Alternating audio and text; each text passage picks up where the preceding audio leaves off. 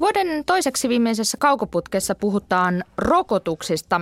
Neljä viidesosaa maailman lapsista rokotetaan poliota, tuhkarokkoa, jäykkäkouristusta, hinkujuskaa ja kurkkumätää vastaan.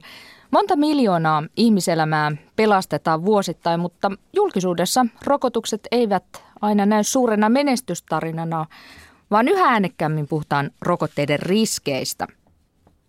Venäjä on painostanut estoitta entisiä alusmaita, jotka mielivät Euroopan unioniin tai lähelle sitä.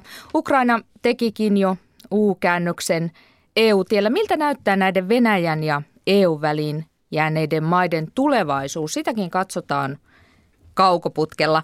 Studiossa ulkopoliittisen instituutin tutkija Charlie Salonius Pasternak ja maailmanpolitiikan professori Teivo Teivanen. Terve teille. Kiitos, kiitos. Charlie, sinä halusit tämän rokoteaiheen. Miksi? No, koska se on mun mielestä tärkeä aihe, kun sanoit, niin, niin, niin tulee esiin useimmin ja useimmin, äh, onko sitten kausiflunssa tai mikä tahansa, niin aina siihen tällä niin kuin tasapuolisuuden nimessä halutaan liittää jonkunlainen juttu, että niin, että onko rokotteet turvallisia ja kaikkea tällaista, äh, joka antaa tällaisen niin kuin tukea tälle täysin lahopäiselle ajatukselle, että jotenkin maailma olisi parempi, jos meillä ei olisi rokotteita. Niin mä ajattelen, että kun kerran on tällainen foorumi, niin voisi vähän keskustella tästä asiasta. Sehän on globaali vitsaus, jos näin voi sanoa. Ja minkälaisia tämän vitsauksen ilmentymiä olet netistä löytänyt?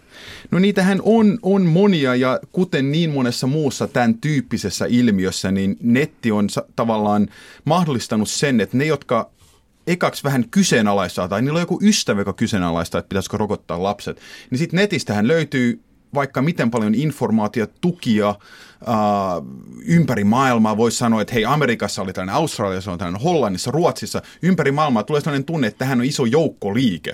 Äh, ja sitten löytyy aina pari miten nyt sanoisi, ehkä tutkija, jotka on hieman eri syistä vääristellyt dataa, ja heidän tutkimustuloksiaan sitten lähetetään ympäri ja ympäri maailmaa. Äh, aika pelottavaa luettavaa. Huomaa, miten muuten varmaan hyvin koulutetut keski-ikäiset ihmiset Jenkeissäkin, niin ei mitenkään osaa loogisesti päätellä, ei osaa arvioida sitä niin kuin, äh, rokottamatta jättämisen vaikutuksia kontra rokottamisen ehkä vaikutuksia ja niin edelleen. Äh, niin, pelottavaa se on. Ja hyvin harvalla meistä kuitenkaan on oikeasti asiantuntemusta arvioida rokotteiden turvallisuutta. Kaikki, kaikilla niistä tuntuu olevan mielipide ja todella on niin, että netistä löytää kyllä harhaoppisimmallekin mielipiteelleen niin jonkun puolitieteellisen tuen. Kyllä, ja, ja joskushan käy niin, kuten hyvissä valheissa, että joskus 30-40 vuotta sitten on voinut olla joku yksittäinen tutkimustulos, ähm, jonka sitten myöhemmin havaitaan, että tähän joku metodissa tai joku muu tökki, eli se ei ollut oikea tulos. Mutta se on jäänyt elämään, ihmiset muistaa sen ja sitten tässä vaiheessa voi sanoa, että jo 60-luvulla, 70-luvulla äh, oli tällaista tutkimusta tehty ja tällaisia tuloksia. Ja unohdetaan se niin kuin sanotaan todellisuus siinä. No Teivo, oletko sinä ärsyyntynyt rokotehörhöistä tai oletko törmännyt tähän asiaan? No tuleehan se vastaan joskus. Itseäni toki ärsyttää, kun jollain rajoilla, vaikkapa Venezuela ja Brasilian rajalla keskellä ei mitään, niin sitten siellä aletaan kysyä, no missä se keltakuumen rokotus on, vaikka tietää ihan hyvin, että ei tässä nyt mitään keltakuumen riskiä ole, mutta se sitten vaan pitää olla ja siitä vängätään. Onneksi brasilialaisella peukalon heilaituksella pääsee siitäkin. Että tämmöisissä tilanteissa se henkilökohtaisesti ärsyttää, mutta kyllä laajemmin se ikään kuin huuhaa tieto, jota siitä levitetään ympäri maailmaa. Ja mä itse yllätyin, kun mä kattelin, että miten Suomessakin tuntuu, että erityisesti Pohjanmaalla niin on aika paljon rokotuskammoisia ja lueskelin siitä hieman kommentteja ja kun saman aikaan luin äh, siitä, miten jossain Pakistanin maaseudulla ihmiset kammoa eri syistä. Osa saattaa olla ihan järkeviäkin syitä, mutta joka tapauksessa kammoa rokotteita, niin aloin ajatella, että eikös toi Pohjanmaa on Suomen Pakistan. Siis Pohjanmaa on paikka, jossa hieman ehkä uskonnollissävyisin perustein koitetaan olla rokottamatta lapsia enemmän kuin muualla Suomessa keskimäärin. Tämä on ainakin mun vaikutelma ja on siinä jotain huolestuttavaa. Sehän nähdään usein äh, henkilökohtaisena valintana, yksilön valintana, että minun lapset, heillä on oikeus olla ilman rokotetta, mutta kun niitä tulee riittävä määrä ihmisiä, jotka on ilman rokotetta, niin sehän heikentää kaikkien meidän muidenkin turvallisuutta tauteja vastaan, koska tarvitaan tietty aika korkea prosentti rokotettuja ihmisiä, jotta taudit ei pääse leviämään. Et siinä on tämmöinen kyllä ihan yhteisöllinen vastuukysymys myös. Kyllä, ja on, on muita asioita, joissa niin kun, tietenkin on tämä tasapaino yksilön vapauden ja valtion yhteiskunnan välillä, jotka, jossa hyväksytään, että näin ei saa. Meillä on No esimerkkinä nopeusrajoitukset. Joillakin on auto, joilla voisi pahtaa lähes 300 kilometriä tunnissa, mutta me ollaan jotenkin hyväksytty, että yhteisen turvallisuuden nimissä se on ehkä parempi, jos on rajoitukset on vähän matalammalla. Um, ja, ja näinhän se juuri on, että on, on englanniksi herd immunity, um, riippuu vähän keneltä kysyy, mutta sanotaan noin 90 prosenttia pitäisi olla. Um, ja sitten pitää muistaa siitä, että on ihmisiä, lapsia, jotka oikeasti terveydellisistä syistä, niin heidän esimerkiksi immuunijärjestelmänsä ei kykene vastaanottamaan näitä rokotteita. Jos on esimerkiksi ollut leukemia tai joku, joku tällainen, niin he jo vähentää sitä potentiaalista rokotettavien määrää, niin, niin kyllä mä näen sen tärkeänä, että ne, jotka voi rokottaa, niin rokottaa. Ehkä on tapahtunut niin, että ihmiset on unohtanut, millaista on – nähdä tv Jos tv olisi joka viikko, että taas pari suomalaista lasta makaa siellä jäykkänä polion takiana tai jotain muuta, niin ihmiset rupeisivat vähän arvostamaan sitä, että näin ei olekaan käynyt. Mutta ei varmaan kauhean monta suomalaista perhettä, jossa on henkilökohtainen kokemus poliosta tai näistä muista, mitä sanoisi, entisajan suurista lamauttajista tai tappajista. Sinä, Charlie, tunnet Yhdysvaltain tilanteen tässäkin asiassa. Että siellä tosiaan on, oliko siellä tämmöistä maantieteellistä keskittymää tässä rokotevastaisuudessa? Äh, on, ähm, ja se osittain myös linkittyy sanotaan äh, uskonnollisiin ryhmiin. Ähm, nyt tänä vuonna näyttää siltä, ähm, että jotkut näistä taudeista niin, äh, on ollut suurimmat – äh, tautirupeamat sitten rokotusten aloittamisen annon näille taudeille Yhdysvalloissa. Ja se keskitysalue on kyllä alueella, jossa hyvin usein on tiivis yhteiskunta, kirkko, ähm, miten sanoisi, suor, su, äh, näille henkilöille, jotka haluaa sanoa, että ei kannata rokottaa, niin suosiollinen kasvualusta. Ähm, näin se vain on. Alueissa taas, jossa on, on sataprosenttinen rokotus, niin ei siellä näitä tauteja ole. Se on vedenpitävä fakta, että se näin vain on. Ää, Yhdysvalloissa kyllä on myös sellainen asia, suurin yksittäinen ryhmä, joka tukee tätä, on käytännössä keskiluokka. Eli ihmiset, jotka että periaatteessa osaa lukea, heillä olisi kyky saada tietoa. Uh, mutta ähm, Yhdysvalloissa osataan myös tämä markkinointi. Eli ne, jotka vastustaa rokotteiden antamista, niin heillähän on hyvin vahva markkinointikampanja. On myös julkiksi ja Jenny McCarthy nyt on yksi, yksi näistä. Ja, ja kuten monessa muussa asiassa, jos osetaan huulipunaa, koska julkis sanoo niin, niin annetaan olla rokottamatta sitten myös. Pakistanissa tuossa Teivo väkevästi rinnasti Pohjanmaan ja Pakistanin, Pohjanmaan Suomen Pakistan. Siis Pakistanissahan todella ää, rokotteisiin suhtaudutaan esimerkiksi sillä tavalla, että siellä ihan muutama päivä sitten niin siepattiin näitä poliorokotuskampanjaan osallistuneita opettajia. Ja monta kertaa aiemminkin näitä poliorokotus- tai, tai rokotustyöntekijöitä on uhkailtu, siepattu, häiritty.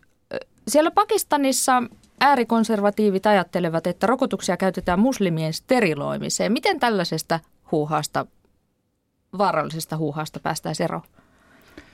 No vaikkapa sillä, että ensi kerran kun Yhdysvaltojen hallitus suunnittelee jotain sen kaltaista operaatiota, kun sillä oli Osama Bin Ladenin murhaamiseksi, niin ne ei tekisi semmoista peitetarinaa, jossa CIA masinoi valtavan tai paikallisesti valtavan uh, rokotekampanjan, valheellisen rokotekampanjan, joka paljastuttuaan – vaan keinoksi päästä jotenkin käsiksi Bin Ladenin lähipiiriin, murentaa kaikkien tulevien rokotekampanjojen uskottavuutta sekä sillä alueella Pakistanissa laajemmin että maailmassa hieman sitäkin laajemmin, etenkin islam-enemmistöisillä alueilla. Että Yhdysvaltojen hallituksella tosiaan oli tämä kampanja, jota maailman terveysjärjestöt ja muut on voimakkaasti paheksuneet. Että oli tätä CIA, nyt ainakin, että... mutta mm. huuhaata vastaan nyt voi taistella monin keinoin. O- olisi ne voinut löytää paremman peitetarinan kuin yksi, joka, no, kun sen, jonka ne nyt valitsi. Joo, ei se leffa tarina ehkä kuitenkaan olisi toiminut, millä ne sieltä Teheranista haki niitä panttivankeja silloin aikoinaan, mutta eiköhän ne keksi vielä lisää peitetarinoita. Mm. No nämä kaikki esteet, esteet ja hidasteet huomioon ottaen siis tässä rokotetyössä, niin uskotteko, että tavoite saavutetaan eli että 2020 kaikki maailman lapset saisivat perusrokotukset? No, Nyt on viidesosa ilman siis. A, a, ainakin pitäisi, koska sen kokonaiskustannuksia, jos ajatellaan, että yksi henkilö, okei, okay, maailman rikkaan tai rikkaimmista Bill Gates ja hänen säätiönsä on ottanut tehtäväkseen, että nyt ainakin pari näistä tota, niin, äh, sairauksista niin rokotetaan pois, niin eiköhän nyt maailman valtioilla, tämähän voisi olla EUn supermissio, ähm, ehkä luotettava vähän toimiakin. Joo, mä pahoin pelkään, että me saattaa kyllä nähdä vielä uuden tyyppisiä epidemioita, että onko ne sitten biologista sodankäyntiä, jonka muodot todennäköisesti tulee, me nähdään ihan uuden tyyppisiä biologisen sodankäynnin muotoja, kun teknologia kehittyy ja yhä useimmat ihmiset ja pikkulabrat pääsee – touhuamaan niiden kanssa, että se niin kuin rokotevalmiuden ylläpitäminen myös tulevia sairauksia vastaan on aika olennaista. Tästä muuten puhutaan jossain kaukoputkilähetyksessä ensi vuonna, eikö niin? Kyllä. Mutta nyt vaihdetaan aihetta ihan lyhyesti. Otetaan tämä Iran sopu viikonloppuna. Historiallinen historialliseksi luonnehdittu sopimus syntyi, eli Iran suostui rajoittamaan uranin rikastusta ja sitten länsimaat ö, höllentämään näitä talous, Iranin vastaisia talouspakotteita ja jo ensi kuussa, joulukuussa siis osasta pakotteita luovuta. Oliko hyvä sopimus? No mun mielestä mikä tahansa tällainen sopimus, joka A ihan tätä yhtä asiaa rupeaa ratkaisemaan, mutta B toimii ehkä hyvänä askeleena laajemmalle alueelliselle USA-Iran liennytykselle, niin ehdottomasti. Ja nyt jo muuten sovittiin siis vihdoin sovittiin, mutta sovittiin kuitenkin Syyriakokous tammikuulle, niin se on ehkä sen, sen, sen siitä sopiminen helpottui myöskin tämän Iran sopimuksen myötä. No sitten Paavo Arhimäki, kulttuuriministeri, ehdottaa, että kaikki lapset voisivat perehtyä venäläisiin aakkosiin koulussa. Hän sanoi näin, että se olisi aika hyvä yleissivistys, jos kaikki lapset osaisivat ainakin kyrillisten aakkosten alkeet. Paljon Venäjällä käyneenä olen huomannut, että tämän pienen, pienen taidon osaaminen auttaisi jo huomattavasti. Teivo, sinähän olit tämän idean isä. Onneksi olkoon. Tässä on kaukoputkella vaikuttavuutta. Juu, tätä aloitettahan olen muun muassa täällä Kaukoputki-lähetyksessä joskus tuonut Juuri esiin. Ja, ja todella mukavaa, että nyt meillä on kulttuuriministeri, joka on ilmoittanut ajavansa sitä aloitetta. Siinä aiemmin myös Heidi Hautala ministerinä ollessaan ilmoitti kannattavansa tätä aloitetta aloitetta. Ja musta on mielenkiintoista, että äh, tämä aloite saa näemmä kannatusta semmoisilta tahoilta, jotka, joita yleensä ei mielletä niiksi niin kuin Kremlin kaikkein läheisimmiksi ystäviksi. Ja, ja, ja, ja niin kuin Arhimäki tai Heidi Hautala, ne on kritisoineet Kremlin politiikkaa eri tavoilla, mutta – sitten tämmöisessä kysymyksessä, jossa ajetaan venäjänkielisten oikeuksia Suomessa ja ymmärryksen lisäämistä Venäjän kansalaisia kohtaan ylipäänsä, niin missä, missä sitten on ne Kremlin ystävät, kun no. tämmöisiä äh, aloitteita ajetaan. Mutta ehkä, ehkä tämä on niin kuin äh, realismia heidän puoleltaan, että tosiasioiden tunnustamista positiivisessa mielessä, että hei, halutaan parempia suhteita, parempaa ymmärrystä. Niin no. Hienoa, Mutta nyt, täytyy, mut nyt täytyy toivoa, että löytyy kansanedustajia ja muita poliitikkoja, jotka jatkaa tämän aloitteen etenemistä, että kuka tekee eduskunnassa ensimmäisenä aloitteen siitä, että kyrillisiä aakkosia saataisiin edes pienessä määrin mukaan Suomen peruskoulujen opetusohjelmaan. Luulisin, että yksi kahdesta sadasta jaksaa kirjoittaa sen paperin. Toivotaan. Kau- kaukoputki seuraa tätä asiaa tarkasti. Minä näytän teille kuvan, mitä tässä näkyy, Teivo. Joulutorttu vai hakaristi? Niin, onko se tollain, niin kyllä se vähän epäilyttävästä hakaristilta vaikuttaa, joo. Siis osaatteko te selittää, että miten ruotsalaiset niin ajattelevat niin eri tavalla siellä, kun Svenska Dagbladet julkaisi joulutorttureseptin ja kuva oli tämä sama siis joulutorttu, niin tuota, siitähän, siitähän tuli huomattavasti palautetta, että hakaristieltä näyttää ja natsijoulutorttuja. Suomessa on ehkä totuttu, että ennenhän meidän joissakin lentokoneissa oli noita samanlaisia Lentokoneissa, le, le, le, niin, niin, ja ilmavoimien tota, niin ensimmäinen lentokone, jonka ruotsalainen aristokraatti antoi meille, niin oli toi hänen henkilökohtainen logonsa, niin voisi esittää ruotsalaisen vastakysymyksen, että mitä siellä aristokraateilla on tällaisia logoja. Tietenkin se logohan on tuhansia vuosia vanha, eli tota, niin, äh, sitä käytettiin ennen kuin eräs henkilö Keski-Euroopassa päätti tuhota sen. No niin, sinne meni vastakysymys Ruotsiin kaukoputken kautta. Sitten toinen lähetyksen isompi aihe torstaina. Liettuan eli ylihuomenna Liettua Vilnassa alkaa EUn itäisen kumppanuuden huippukokous. Kokoustunnelma lässähti jo etukäteen, kun Ukraina ilmoitti, ettei se allekirjoitakaan monta vuotta valmisteltua yhteistyösopimusta EUn kanssa. Tuon yllätyspäätöksen syyksi on tulkittu Venäjän uhkailu. Venäjä on vihjannut korottavansa tullimaksuja ja kaasun hintaa ja jo kesällä se lopetti ukrainalaisten makeista ja moldovalaisten viinien tuonnen ja moldovalaisillekin vihjattiin, että talvi voi tuntua aika kylmältä ilman Venäjän kaasutoimituksia.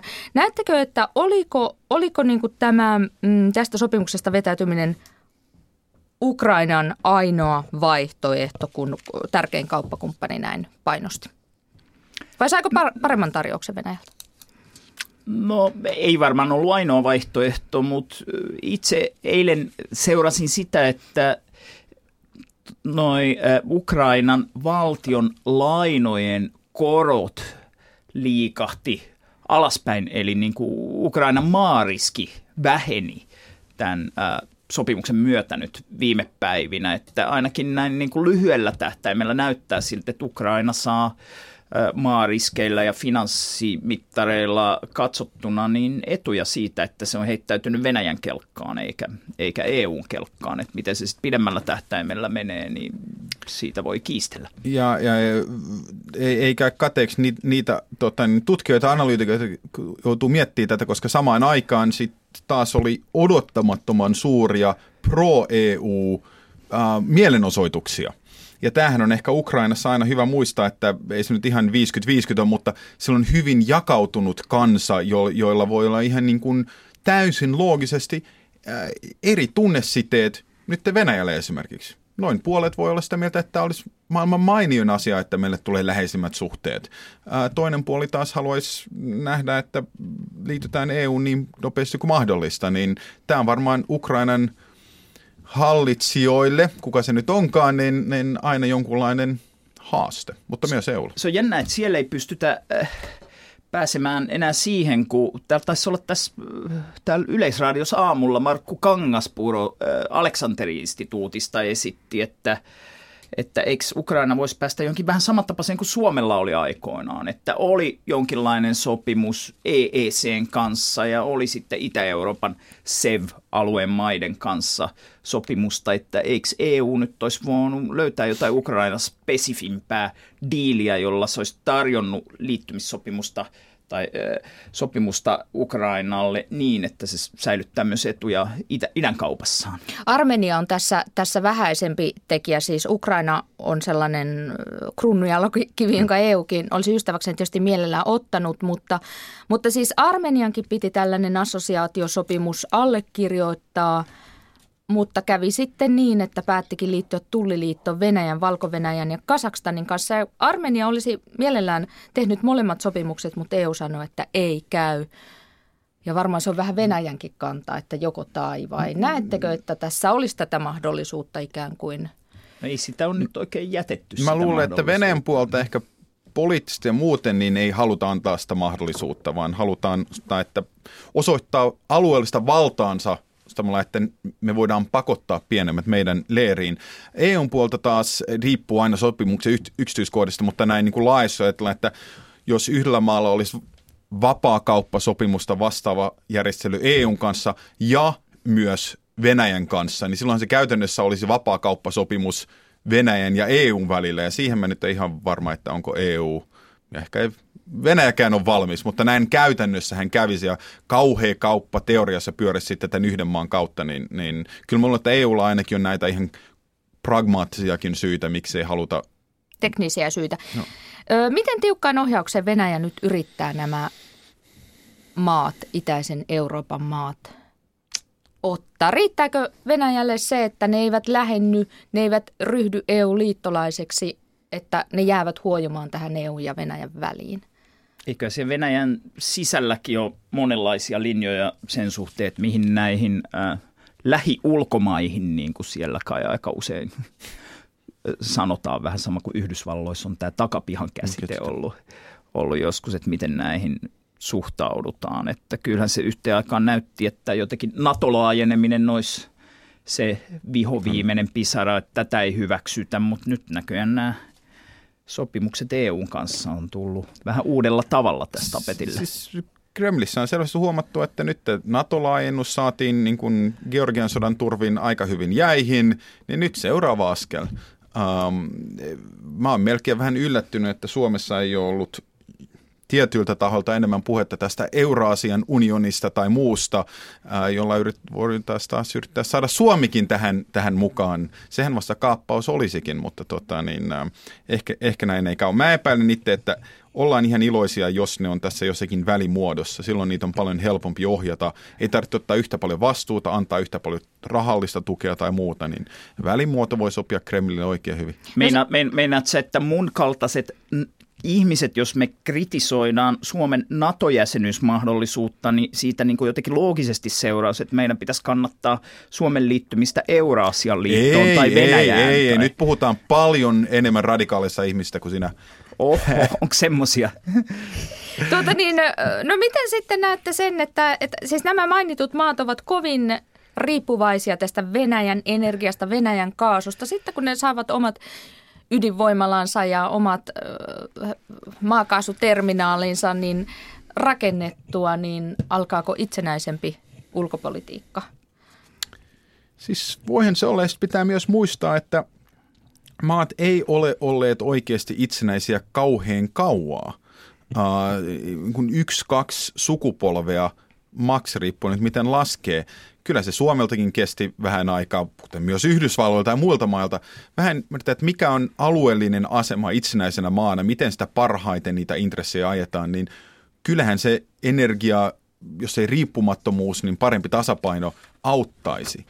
Uh, mutta kyllä mä uskon, että kaikki maat katsoo, että missä sitä ollaan ja kuka on ympärillä ja sen perusteella ruvetaan sitä niin kuin politiikkaa vuosikymmenen aikana tekemään. Ja varmaan yrittävät siis parhaansa mukaan taiteella tässä välissä saada parhaat puolet EUn suunnasta ja Venäjän suunnasta.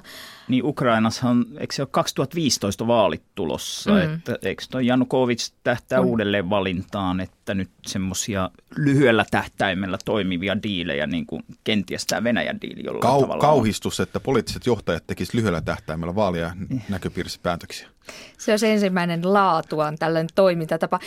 Moldova, Moldova ei kuitenkaan tämä Venäjän viiniboikotti, siis viinin tuonti kielto niin horjuttanut, vaan Moldova aikoo allekirjoittaa tai tällaiset ensimmäiset puumerkit laitetaan, laitetaan EUn kanssa tehtävän yhteistyösopimuksen alle Vilnassa nyt sitten tällä viikolla. Sinä Teivo matkustelit kesällä Ukrainassa ja kävit tuolla Moldovassakin. Millainen käsitys sinulle jäi moldovalaisten maailmankuvasta ja suuntautuneisuudesta?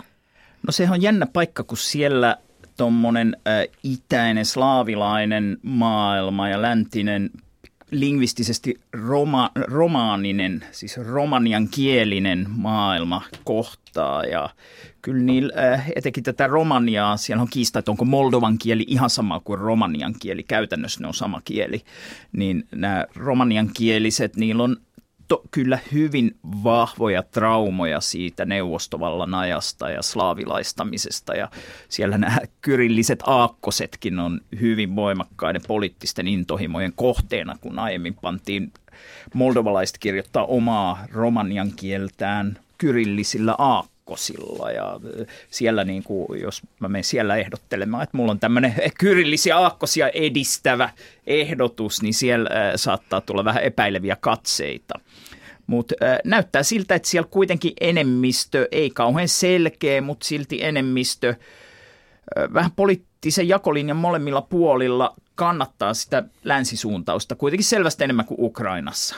Ja, ja, ja sinne se nyt on kyllä kallistumassa. Kuukauden kuva on, liittyy myös tähän asiaan. No kuukauden kuvassa on sitten Transnistria, joka on äh, maailman valtioista yksi niitä kiinnostavia, joita ei ole juurikaan missään tunnustettu. Etelä-Ossetia ja pari muuta on tunnustanut, mutta edes Venäjä ei ole tunnustanut Transnistria, vaikka Venäjän sotavoimat, Venäjän talous ylläpitää Transnistrian säilymistä käytännössä ihan itsenäisenä valtiona. Mä menin sinne, siellä, äh, kun menin sinne, niin rajalla josain kohdata sen, että – Uh, kuinka olisi pieni lahja rajamiehelle, lahjontaa ihan Euroopan ytimessä ja, ja se oli niin kuin museoon olisi matkustanut. Siellä oli semmoinen ihan niin kuin Stalinin neuvostoliitto puski vastaan äh, patsaissa ja jopa vähän maailmankuvissa äärimmäisen äh, niin kuin vaikkapa homovihamielistä ja äh, konservatiivista meininkiä. Sitten jännää kuitenkin, että maata – tuntuu aika paljon hallitsevan näkymiä tämmöinen Sheriff-niminen firma, jolla on jalkapallojoukkueet ja kauppaketjut ja vaikka mitä. Että semmoisen niin museolta vaikuttavan stalinistisen jäänteen ja aika raadolliselta vaikuttavan kapitalismin yhteenliittymä, jossa tankit ja ortodoksiset kirkot kohtaa toisensa kaupungin profiilissa. Miltä mahtava tämä, paikka. Mahtava paikka. Miltä Charlie kuulostaa sinun No tämä kuvaus kuulosti hyvin runolliselta, niin, niin ehkä joku päivä pitää tota, niin, ää, ää, ja, ehkä joku päivä pitää matkustaa sinne. Hyvä muistaa kuitenkin, kun, kun katsoo karttaa, niin ää, nyt puhutaan alueista, jotka on EUn rajalla hyvin lähellä, eli ei jossakin kaukana, mutta vaan hyvin, hyvin, hyvin lähellä. Joo, siellähän itse asiassa kun menin rajan yli, kun se on tässä Moldova ja Ukrainan välissä, kuuluu siis kansainvälispoliittisesti Moldovalle, niin moldovalaiset on vahvistaneet raja-asemia just tässä Transnistrian rajalla tämän vuoden aikana perusteenaan, että ne alkaa vähän niin kuin va- valmistella ja vahvistella Euroopan unionin itärajaa toiveena Moldovan syvempi liukuminen kohti Eurooppaa. Transnistriaan päättyy tämän rokotuksista ja Pohjanmaalta alkanut kaukoputki. Kiitos taas kerran professori Teivo Teivainen ja tutkija Sauli Sallonius Pasternak. Ja kiitos. Kiitos Annulle kanssa. Kyllä. No niin, ja nyt aika merkkiä sitten uutiset.